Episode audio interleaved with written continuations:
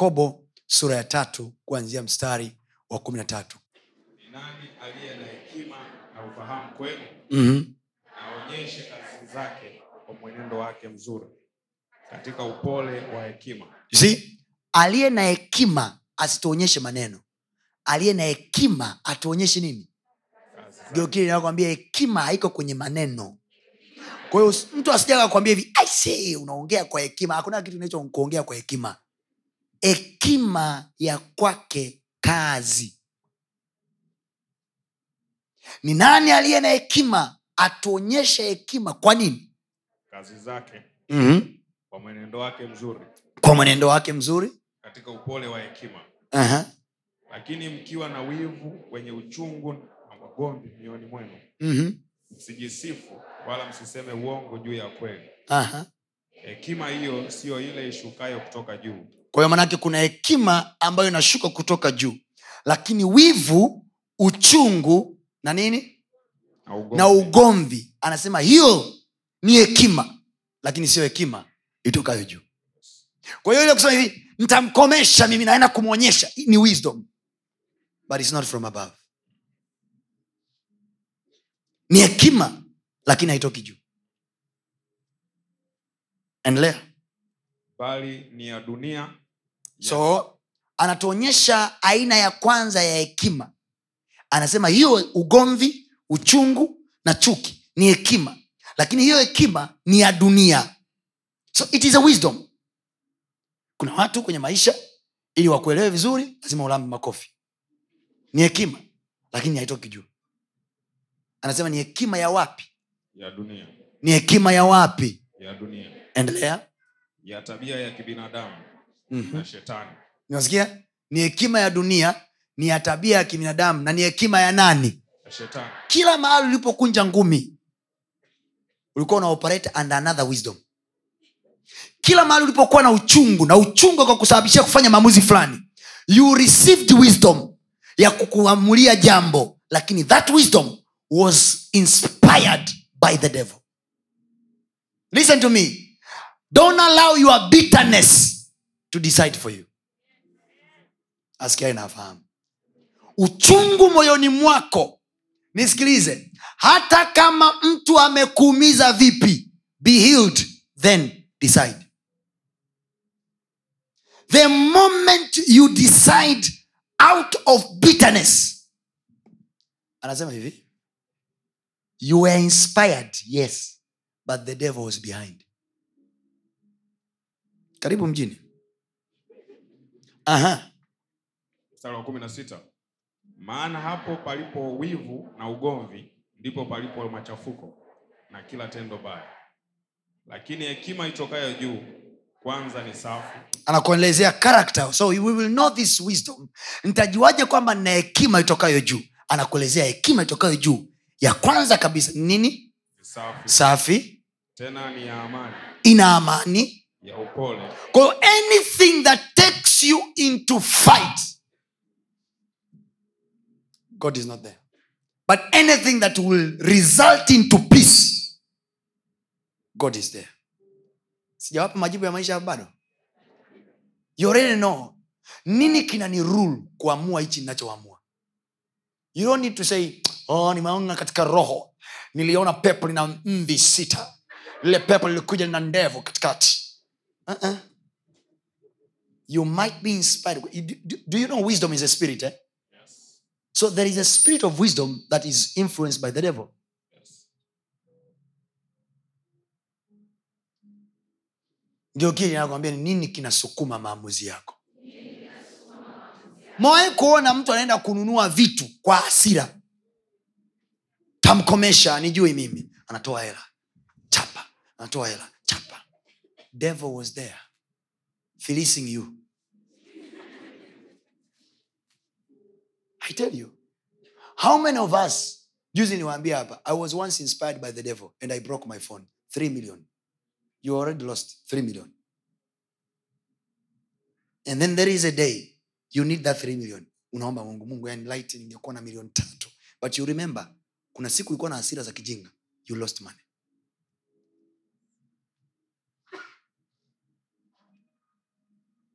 hekima sio kusema hivi jamani habari za leo? Nimekuja kunena kwa hekima haleluya. Hizo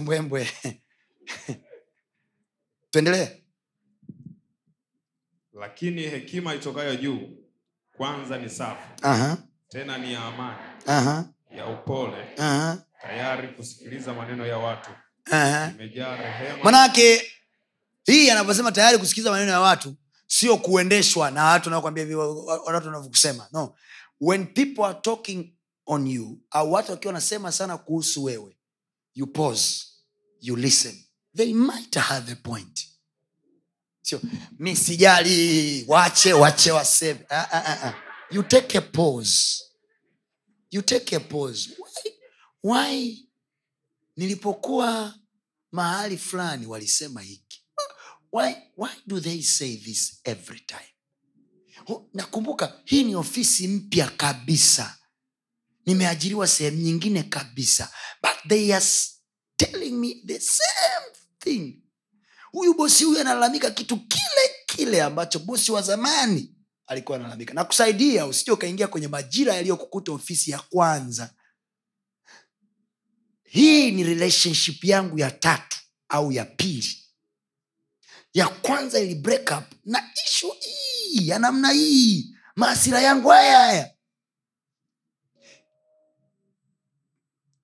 Same problem is being addressed with so many people.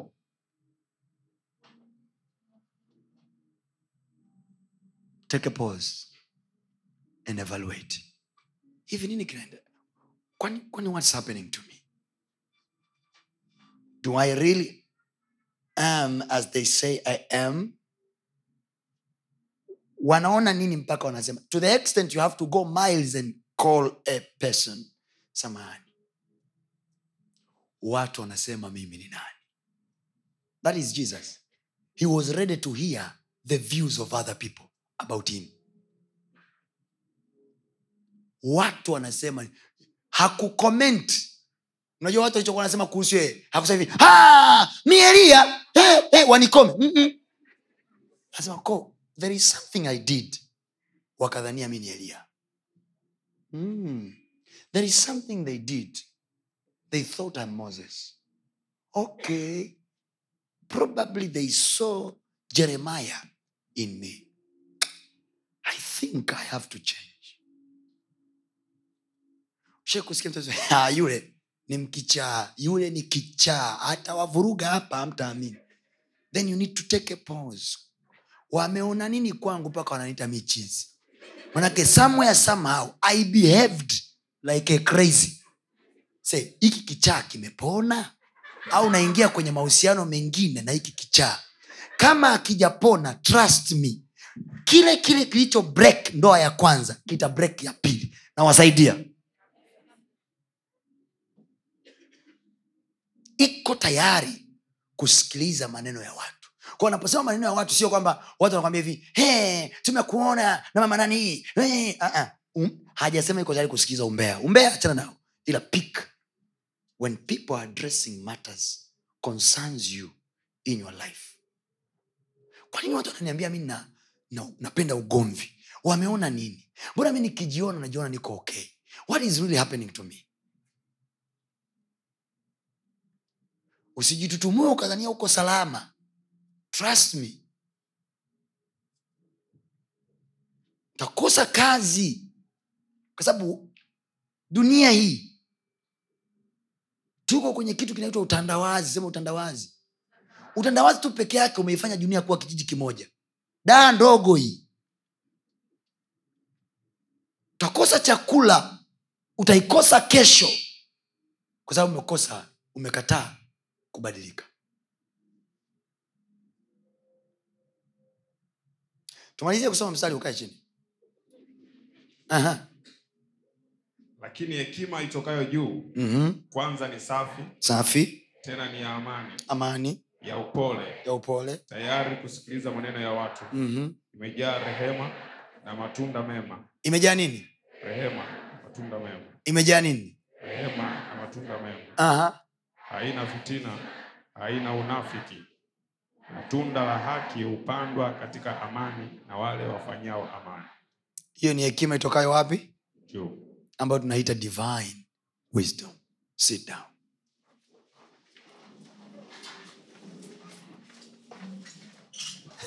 Mtu mmoja amekaa akasema "Eh, eh, hivi tu hajaanza kuhubiri ndo hajaanza. Leo tutamaliza salama kweli? Tutamaliza salama haleluya are you there people?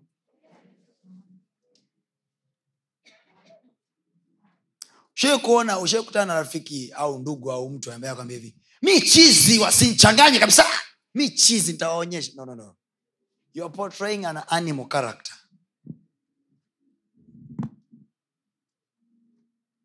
Hello? Amen. hello Amen.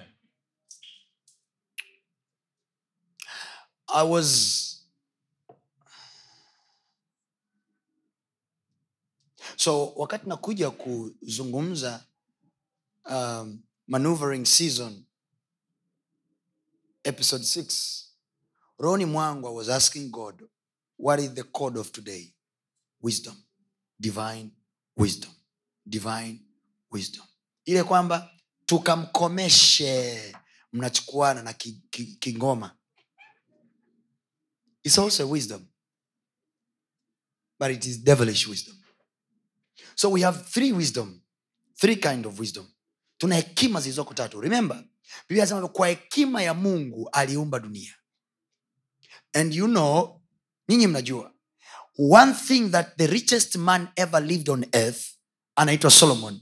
Alipoambiwa na Mungu, omba lolote utakalo, he requests for wisdom. Why? Anasema hivi, ili nijue jinsi ya kuingia na kutoka mbele za hao watu.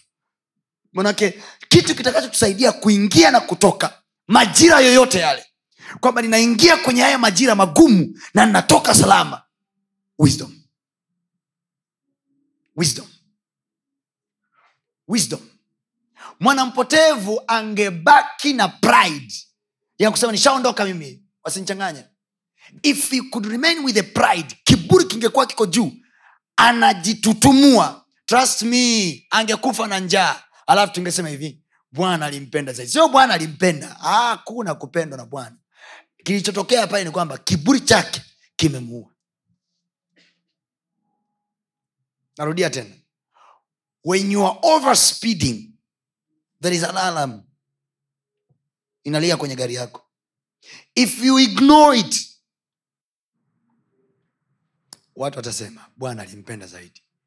Lakini kiukweli ukifika mbele za bwana bwana atakwambia hivi nilikupenda zaidi? Hapana bwana mimi nilizingua mwenyewe. Mgeukiaambia kuna bwana alikupenda zaidi na kuna wewe kujipendekeza.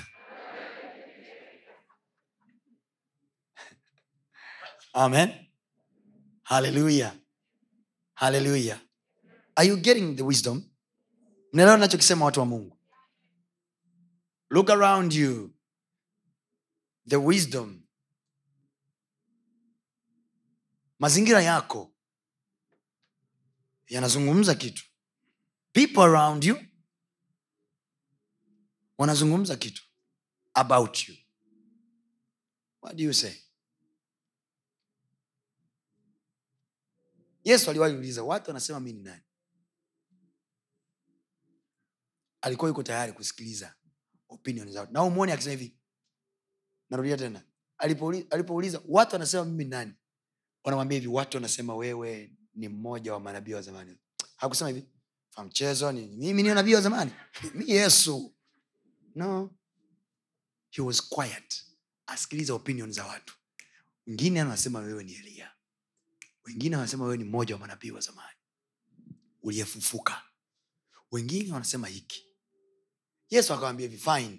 Hizo ni opinion za watu wengine. Tell me nyinyi mliokaa mimi mnasema mimi ni nani? Walinyamaza. Wanafunzi wa yesu wote walinyamaza. Tafsiri yake nini? He was confusing them. Ndiyo maana unamwona alipokuja kuzungumza petro akasema hivi brother si mwili na damu vilivyokufunulia haya. Maanake ungeendelea kusikiliza opinion za mwili you couldn't get the right answer. Maana nini? We have to also grow and pray and get revelation there ya kwamba mungu watafsirishe watu kulingana na vile na kile ulichokiweka ndani instead kulingana na matendo yangu ya kawaida. Yes. kwa sababu wakati mwingine as a human i miss as a human nakasirika as a human naongea ujinga as a human natokea kama mpumbavu as a human kuna kauchizi kanainukaga. But there is something good in me ulicho deposit. Mungu umeweka kitu chema ndani yangu. Show it to people. So that they may interpret me according to the gift. Farao angemtafsiri yusufu kama mfungwa he couldn't get the gift. Lakini walimtafsiri yusufu kama uh, uh, uh, a dream wakasema hivi kuna mtu mmoja mwebrania amefungwa pamoja na wafungwa wa mfalme. Yeye ana kipawa cha kutafsiri ndoto. You know when people start interpret you by the revelation. Watu wakianza kutafsiri maisha yako kwa ufunuo ambao mungu anawapa trust me they won't care kwamba we ni mfungwa. Yes. hawatajali kwamba una ukichaa. Yes. hawatajali kwamba wewe una uongo ndani yako. The, what they will care is what god shows them. Amen. how do you see it? And as to pray that today night. Kwamba mungu wafunulie watu kulingana na kile ulichokiweka ndani yangu kwanza nifunulie mimi nikijue lakini cha pili wafunulie watu the gift that you have blessed in my life. Mi ningekuwa wewe ningesema amina. Amen. kakaa hapo hataki kuitikia amina wakati utamwitaga chizi. Sema amina. Amen. sema bwana yesu. Bwana Yesu, wafunulie watu kwa roho wako. Wako. Waone kipawa ulichoweka ndani yangu. Kipawa walitoweka ndani yangu. Kwa hicho wanitafute. Kwa hicho wakae na mimi. Kwa hicho- wanitunze. Kwa hicho wakae karibu nami. Kwa hicho wakae karibu nami. huwezi kutoka kwenye gereza yusufu kama watu hawajajua kipawa ulicho nacho. Kama watu hawajajua kipawa ulicho nacho you will stay there mpaka unafia huko. Until when people start to quest for the gift that you have. Yes. oh it was true that david was anointed by god. But trust me anointing without recognition it won't work. People must recognize the gift that is in you for you to manifest the anointing. Alipakwa mafuta daudi. Ameitwa na mungu kuwa mfalme. There is a journey there. You have to climb the ladder to the palace. How do you do that? If there is no divine intervention. Mungu anakutoaje kwenye sizoni yako mbaya mungu anakutoaje kwenye majira yako mabaya? Kama watu hawajakiona kipawa imagine kuna watu wanajua kabisa huyu mtu anaweza kutufaa lakini hatumtaki kwa sababu ni chizi. It has to reach a time ambapo kipawa chako na gift ya mungu divine gift mungu aliyoweka ndani yako divine wisdom ambayo mungu ameweka ndani yako iwe kubwa iwe kubwa kuliko any weakness that is around you. Watu wasitukatae kwa madhaifu tulionayo bali watu wakatukubali kwa kipawa mungu alichoweka ndani yetu. Amen. Kipawa chetu kikawe kikubwa. Neema mungu aliyoweka ndani yetu ikawe ni kubwa kuliko madhaifu tulio nayo. Mungu ukafunike madhaifu tulio nayo kwa neema ulioweka ndani yetu. Ukafunike madhaifu tulio nayo kwa kipawa ulichoweka ndani. We pray that prayer.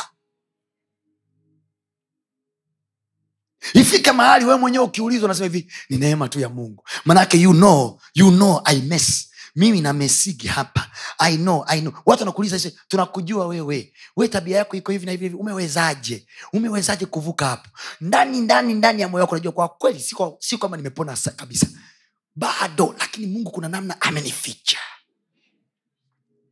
Ameficha. Kipawa kimekuwa kikubwa. Neema imekuwa kubwa. Baraka ya mungu imekuwa kubwa kuliko anything that is against me. Watu wanawakataa because of the things they see. Lakini kuna kitu kingine kiko ndani wao unajijua.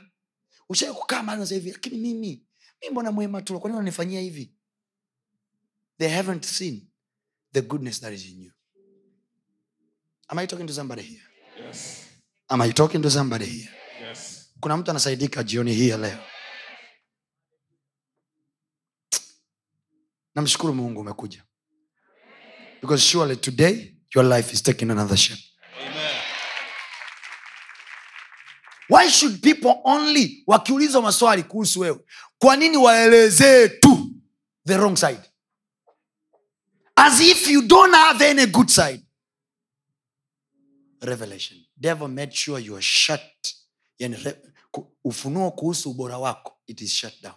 Yesu akamwambia petro si mwili na damu vilivyokufunulia haya bali baba yangu aliye mbinguni. So you have to agree with me kwamba watu wengine wote they lack the revelation. Na hata huyo aliyepata si mwili na damu vilivyomfunulia sio akili yake ya darasani ila ni mungu aliye mbinguni. How do you feel? Unaenda kwenye interview alafu mungu anawaambia watu funika makabrasha yenu na kipawa mnachokihitaji. I have a revelation. God is dropping down revelation to one boss and another boss and another boss. Kiukweli ile interview haukufaulu lakini kuna kitu kimewaambia ndani yao huyu atatufaa. You understand what I'm saying? Amen. in the name of jesus. Bwana naachilia ufunuo katikati ya watu. Roho ya bwana ikae katikati ya watu. Iwafunulie kile bwana alichoficha ndani yetu. Amen.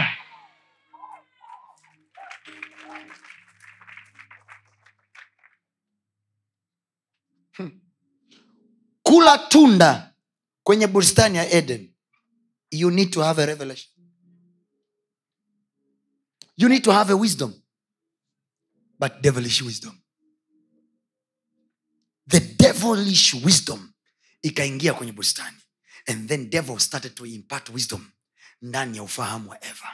Anamwambia je mungu amewambia msile matunda yote? Mpaka hapo hakuna shida. Akawambia hivi matunda yote tunaweza tukala kasoro matunda ya mti huu hatuwezi kula. Wisdom came in. Mungu anajua siku mkila mtakuwa kama yeye. Hamtakufa. Wisdom started getting and then the woman started to meditate upon the wisdom. Akaanza kuiwaza ile hekima. Okay. From the revelation akala. Adam naye akaletewa tunda naye akala lakini adam anao ufunuo mwingine ambao ameunyamaza nao. Mungu alimwambia the revelation told, was there.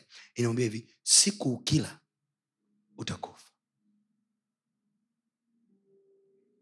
Sasa kwa nini nimeanza hivyo? Nimeanza hivyo ili kuwaonyesha watu wa mungu kwamba kwenye maisha yetu mahali pote kwenye biblia times to times mungu ametuonyesha watu waliotoka kwenye kwenye kwenye kwenye uh, kwenye blockage kwenye walls zilizowazuia kuendelea mungu aliwatoa by divine wisdom. I was sharing this today with a certain businessman a son of mine. I was telling him mahali popote ambapo tunafika kwenye mahali ambapo tuna stuck we don't have a way to go. Sisi watoto wa mungu hatuna uchawi hatuna uganga. We need divine wisdom to help us move. Now divine wisdom may be funny but as long as it's coming from above is above all. Biblia inasema yeye atokae juu yu juu ya yote. Whatever that is coming from above is above all. Sema hivyo whatever that is coming from above is above all. Kinachotoka juu ki juu ya yote.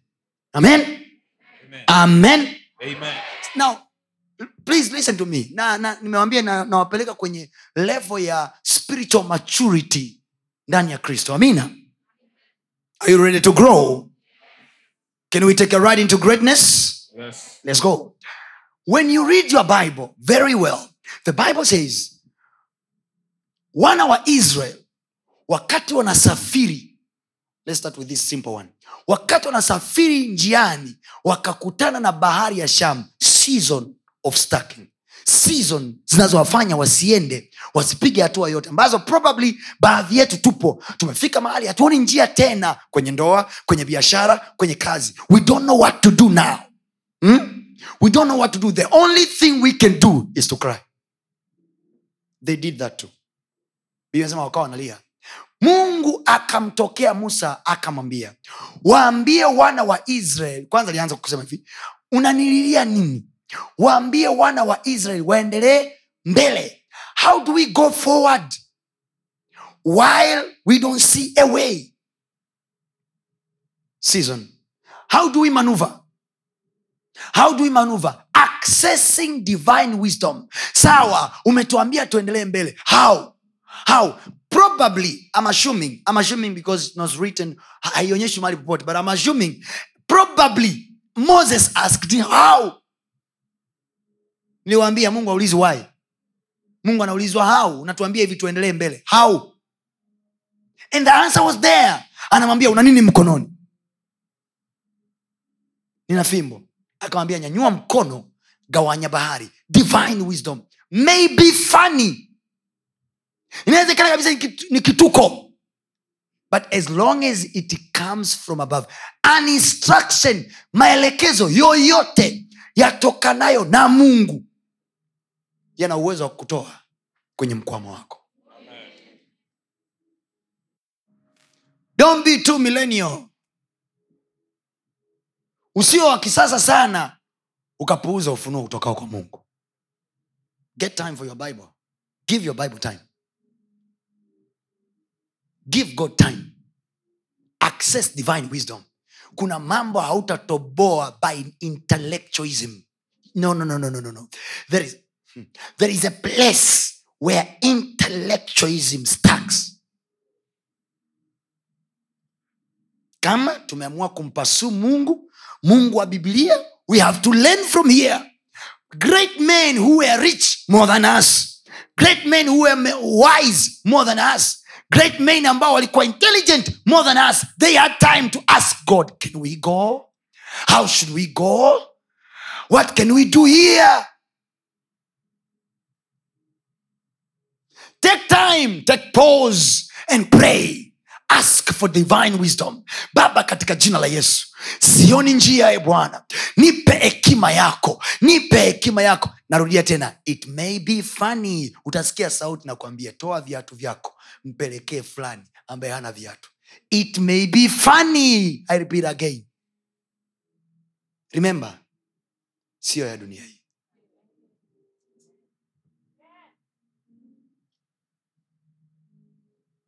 narudia tena. Inawezekana kabisa. Sio ya dunia hii. Jana alikuja mtu mmoja ofisini akanielezea vitu ambavyo anaona biashara yake ambavyo haiendi. Nikaambia nasikia ndani yangu nikwambie kwa sababu najua kawaida ya mkristo ukimweleza mchungaji kama biashara iendi una- kwamba sala la kwanza akuulize unalipa fungu la kumi? Then i ask god for the wisdom. Roho mtakatifu akaniambia hivi huyu anatakiwa achukue baada ya kutoa limbuko lake achukue faida yake inayofuata amfuate baba yake. Alafu baba yake amtamkie baraka. The only thing alichokosa huyu ni baraka ya baba. Hapo unaweza ukawa ni mchungaji una magulia themanini na nane ya mafuta. Yote unamwagia huyo dada. Without that divine wisdom autoboy fikiri musa anaambiwa hivi nyanyua mkono gawanya bahari. Alafu anaambia wana waisraeli tuanzeni kushikana mikono. Biblia anasema wawili watatu wakiwa katikati yao na yeye katikati yao. Baba katika jina zo bahari tunakuamuru gawanyika. Ba- mungu amesemaje? Nyanyua mkono gawanya bahari. Nyinyi mnafanyeje? Mnashusha faya moto kutoka juu. Haleluya katika jina yesu. Musa una lolote uloambiwa na mungu? Mungu amesema tunyanyue mkono tugawanye bahari lakini kabla tunyanyue mkono haiwezi kuwa nyepesi hivi mungu hawezi kuongea kitu chepesi namna hii. Libahari lote hili. Wacha tujikoke kwanza. Baba katika jina la yesu e bwana. Mungu ya mingine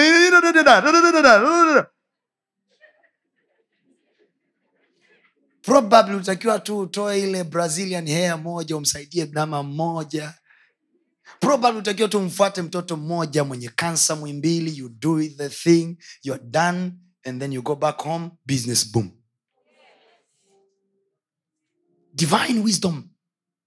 Kila mtu ata access ya kwake. Biblia kuanzia mwanzo mpaka ufunuo hazijawahi kujirudia haijawahi kufanana na mtu. So ya huyu haiwezi kufanana na ya huyu. Ya huyu haiwezi kufanana usikariri. Useme hivi fulani alipeleka viatu kwa watoto yatima na mi napeleka. Aiendi hivyo. Aiendi hivyo. Try to pray. Pray to get your own. I pray in the name of jesus. Amen. tonight let the divine wisdom land in your mind. Amen. Oh naomba hekima ya mungu ishuke kwenye ufahamu wako Amen. bwana akupe cha kwako cha kukutoa Amen. nasema bwana akupe cha kwako cha kukutoa Amen. if you believe you are receiving divine wisdom today I hear amen Amen. can I hear amen Amen. tuwezi kufanana hatuwezi kufanana hatuwezi kufanana that was my style ya kupeleka chakula kwa watoto yatima that was tb joshua's style ya kusaidia wajane na watu wengine. That was his style. Mwingine anayo style yake. Sikariri useme hivi ukitaka kuwa na kanisa kubwa na upako kama tb joshua anza kupeleka vyakula kwa, kwa wenye, wenye mahitaji. Nawaona. Nafikiri siwaoni. Nawaona. Doesn't work that way. Not everybody will do that mwingine atapewa kingine. Ask god. Ule mzee ule ndo ulikuwa mtoko wake. One day nilikuwa namsikia anasema prophet bichosho anasema hivi many people think i fast too much.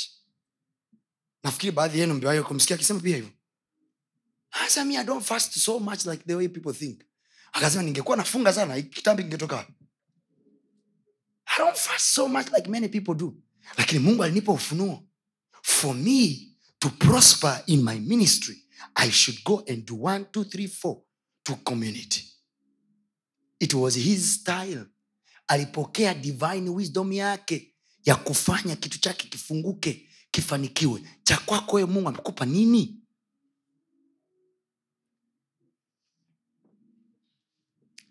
musa alikutana na maji yanamzuia Eh? Eh? Yes. Eh? Yes. do you know why moses alizuiliwa na maji the bible says the name moses means aliyetolewa katika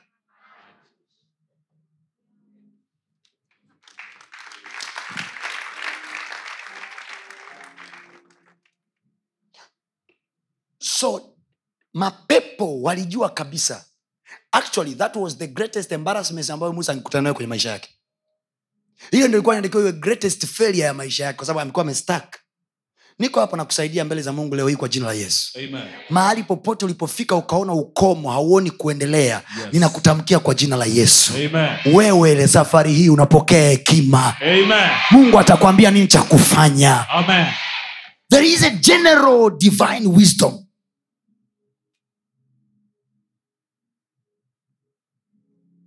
i was telling the young man today ameweka business with a, a lot of money. Nikaambia hivi hii investment hapa ulioweka over 400 million hii investment hapa ulioweka wewe utumii uchawi wewe una mganga wewe utumii ulozi you are not like men of the world. Kama mungu asipoweka mkono wake you are doomed all 300 million zimezikwa zimepotea just like that. So kama unajua amount kama unajali sana kiwango cha uwekezaji wako utajali sana who you go with to do that business. Sometimes watu hawalogi kwa sababu wanajisikia tu kula kwamba ni makatili. No they care amount of money they place there. So kama mungu hataweka mkono wake tumekwama tumekwama. So we must be keen enough to know maeneo ambayo tumejiwekita. Watu wa mungu you, when you start a relationship my sister unapoanza mahusiano na mtu ya kimapenzi akuoe. Trust me when you are going far with that unapoingia kwenye ishu naitwa ndoa maana yake nini? Unasema hivi hiki ni kitu cha lifetime. I'm not planning to get out of here. Kwa hiyo kama mungu hajaweka mkono wake you are doomed crying in the morning crying in the evening.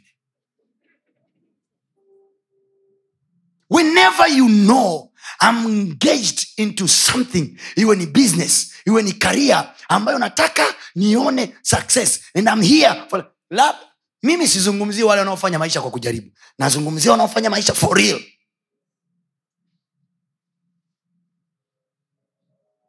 Wengine unajua wengine wana miaka arobaini saizi bado wanarukaruka wanacheza cheza michezo bado wanajaribisha jaribisha maisha. Yeah, the, the age is going into 40 and they are still playing with life.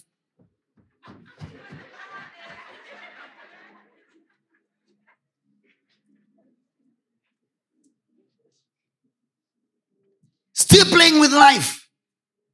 And you are going into 40 now. Still trying on this one on this one on this one on this one. No no no no no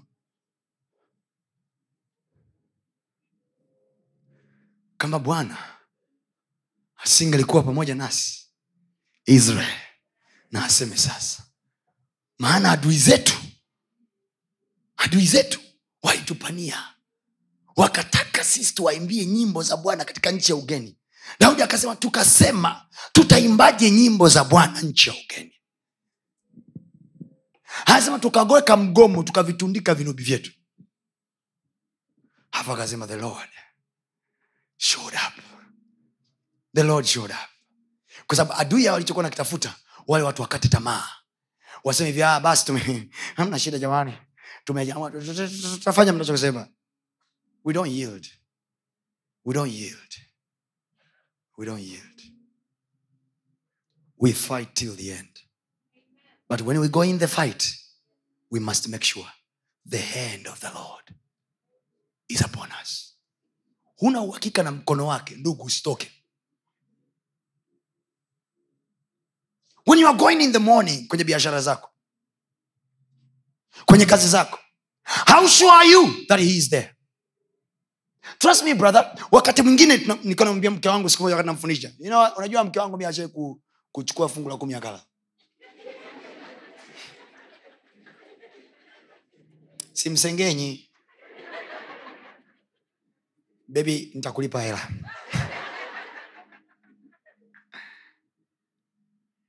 Tumechukua fungu la kumi tumeweka mahali kwenye bahasha kwa ajili ya kupeleka kanisani. Yani tunampelekea? Early days of our marriage. I think it was six month yani mchungaji anapelekwa hela yote hii. Sijamuoa alikuwa kwamba mlokole. Ah, alikuwa mtoto fulani tu mambo safi nini kama wewe vile yaani kama una mungu kama hauna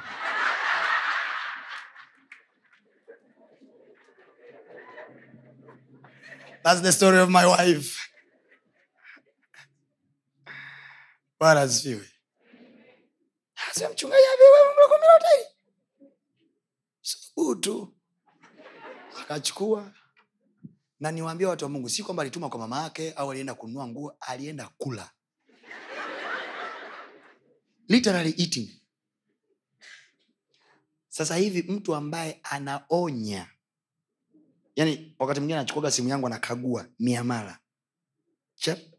Huu uliutolea fungu kumi? Huu uliutolea fungu kumi? She has to do that kwa sababu anajua kilichotupata. Tulikuwa tuko kwenye nyumba ambayo tulikuwa tunakaribia kulipa kodi tulifukuzwa early days of our marriage we had to be, we had to be taken kwa msimamizi wetu wa ndoa tukawa tunakaa nyumbani kwake because we lacked even a rent to pay. I have nothing to lie. Just one mistake costed us. We lacked even a rent to stay. Ndege tu wanaviota. Kukosa mahali pa kukaa is the highest level of poverty. May God give you a shelter. Amen. I say, may God give you a shelter. Amen. hata kama uko hapa na hauna rent may god supply a miracle Amen. mungu akufanyie muujiza kwa jina la yesu Amen. We were taken out. Kwa wasimamizi wetu wa ndoa tukapewa kachumba kamoja. Ko vitu vyote vikawa condensed ndani ya hicho chumba. I couldn't sleep. I couldn't sleep. Nakumbuka nilimnunia miezi mitatu. Siogi maji yake sili chakula chake. Sisemi and by that time alikuwa na three month pregnancy ya mtoto wetu wa kwanza. The pregnancy was threatened to get out. Chaos. One mistake. I remembered the principles that took me groomed me. Mimi hata harusi yangu harusi yangu mimi sikuchangisha. I was so blessed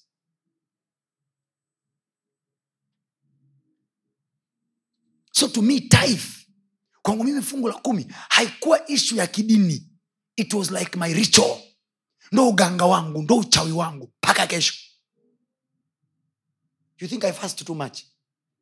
No no. No no no. I'm too keen to every penny that comes in my pocket.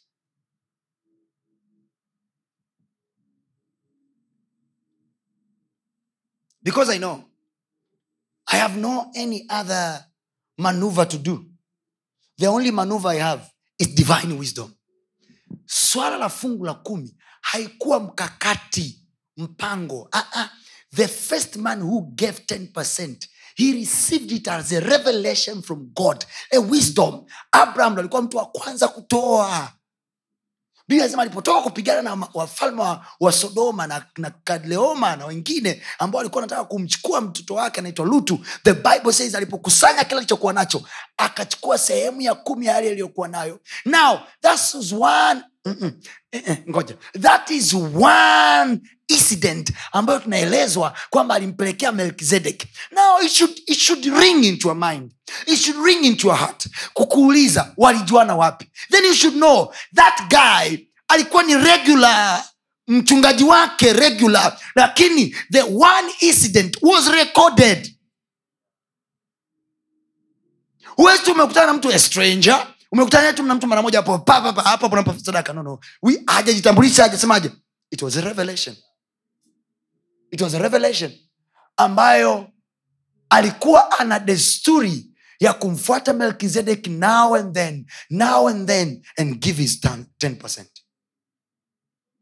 tith ndo hiyo mnaita zaka ndo hiyo mnaita fungu la kumi. By it by it we secure our life. Hautoi fungu la kumi kwa sababu ni msaada wa kanisa. You don't do that. You do it because it's a divine hizo tunaiza general divine wisdom. Ukiacha ile personal. In this clan of ibrahim isaac and jacob and you we give tithe. Imagine biblia anasema hivi kwa sababu ya lile fungu la kumi alimtakasa na lawi akampa lawi uhalali wa kupokea mafungu ya kumi ya watu wengine. Eti incidence ya kutoa fungu la kumi it affects even your loins. Now you know kuto kutoa fungu la kumi how much it dries your children. If our father of faith anaitwa abraham because of tithe mjukuu wake alipewa endorsement na mungu alipewa karia na mungu. Maana walawi walikuwa ni makuhani. Ko alipata karia ya ukuhani ya uhalali wa kupokea mafungu ya kumi ya wengine because of the incident of the grandpa. Imagine how much we are killing our own just because we ignore divine wisdom. Narudia tena they may be funny. Kama ambavyo mwimbaji mmoja aliimba love doesn't ask why. Ndivyo ambavyo instructions of god doesn't ask why. Mungu atamwambia adam matunda yote ya bustanini unaweza kala kasolo matunda haya.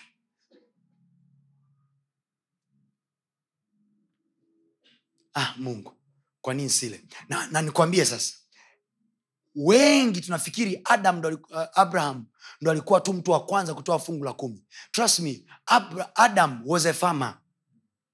Umeelewa? Adam was a farmer. Mungu alimweka bustanini aitunze bustani na kuilinda right? So he was taking care of the garden. If you take care of the garden the fruits of the garden belongs to you. Imagine mti wa bustanini mungu hakuutoa. Kwa sababu kama angekuwa siuli unaupanda wa nini? Manake the tree belongs to god mungu natakiwa kula kwenye ule mti kwa sababu nilikuwa naitwa mti wa ujuzi wa mema na mabaya. Who does that? Only god anajua mema na mabaya. So the tree belonged to god. The man ate what belonged to god. Mungu akasema now we are two gods. We cannot stay here. Go and be god on yourself. Every time you eat 10% you are telling yourself i am god. So god detach. The man ate what belongs to god. Nakwambia divine wisdom. Nimekwambia nimekwambia nimekwambia nimekwambia. This code of maneuvering season stackings mnazozipata wengine ni hiyo. Divine wisdom. And one of the divine wisdom is giving 10% is a divine wisdom it doesn't really make sense but it is a wisdom. Nyanyua mkono gawanya bahari. Does it make sense? Nitafutie maphysicians wote. Nitafutie maphysicisti. Maengineer and tell me how do we divide a sea by raising a hand? It doesn't have to make sense but it has to make a way. It won't make a sense but it will make a way. Ndio kile nakwambia divine wisdom will not make sense but will make a way. Nanielewa nachokisema nanielewa nachokisema review your life. Visit your life. Halafu ujiulize ni divine wisdom gani mi nimeignore? You see it's not only moses that was encountering an obstacle. Moses alipata obstacle ya maji ya bahari okay? Mungu akamwambia nyanyua mkono gawanya bahari. The man never paid anything. Supernaturally supernaturally by divine help bahari inagawanyika. Wanaimba mshukuruni bwana kwa maana fadhili zako ni za milele. Yeye mungu ameigawanya bahari. Imagine wakati bahari imegawanyika adui zake sio kwamba wamenyamaza. Season adui zake wanaendelea kuwakimbiza. Walipoingia baharini adui zake hata wao hawakuelewa. Farao ana magari anakimbia na farasi. Sisi tunatembea kwa mguu lakini kwani hatufikii?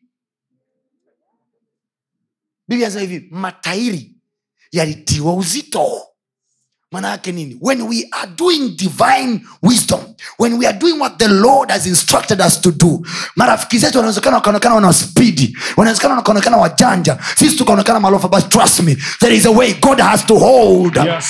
mungu atawatia pose Yes. as we are come on hallelujah Amen. Sema napokea hekima ya kiungu leo. Napokea hekima ya kiungu. Leo.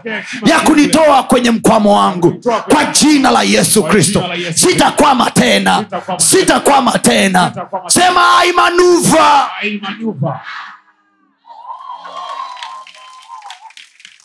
get the code my brother. Get the code my sister. Get the code. Get the code. Get the code. Take time. Pray. Take time. Ask god nimesha aya pasta nimetoa fungu la kumi. Umesema eh, divine wisdom. Nimetoa libuku then you should know. Pray. Ask. Msijisumbue kwa neno lolote. Lolote. Lolote hata kama nywele hazioti. I wish pastor julius was here a friend of mine ambaye tulikuwa tunafanya naye huduma wakati tuko chuo kikuu. There was a group we had inaitwa insight for impact. We grew up with them and when we have our sisters in that group my wife was one of them. And then wakati tunakuwa uh, wakati tunaendelea tunafanya huduma tunaenda huku tunafanya hivi tunafanya makongamano. And then tukiwa kwenye fellowship yetu tuko kama kumi na mbili hivi. Tukiwa kwenye fellowship yetu siku moja wadada wakaniambia pasta nikawafundisha kuhusu the nikawa nafundisha ile mungu alivyosema hivi nchi naitoe majani. Nikasema hivi mungu sio anasema tu nchi itoe majani hata nywele mungu anasema nchi kichwa nakitoe nywele we had two sisters ambao walikuwa nywele zao hazikui hata wafanyeji hazikui hazikui. Trust me this is the true story. My wife is there. Pastor julius probably is watching me now. Even the, the lady probably is watching me now. That sister anaitwa monica. She's in arusha now. I spoke in the name of jesus. Nikasema your hairs will grow from now. It took one week one week. The lady has a lot of hair a lot of hairs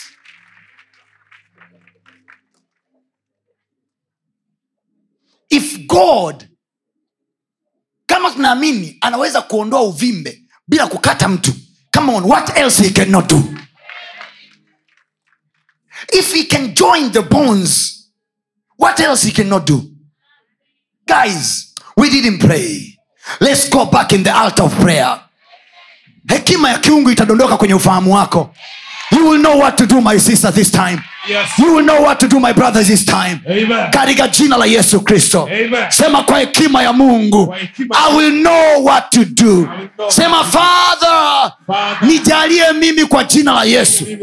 nijalie mimi kwa jina la yesu. Hekima itokayo Hekima kwako itokayo kwako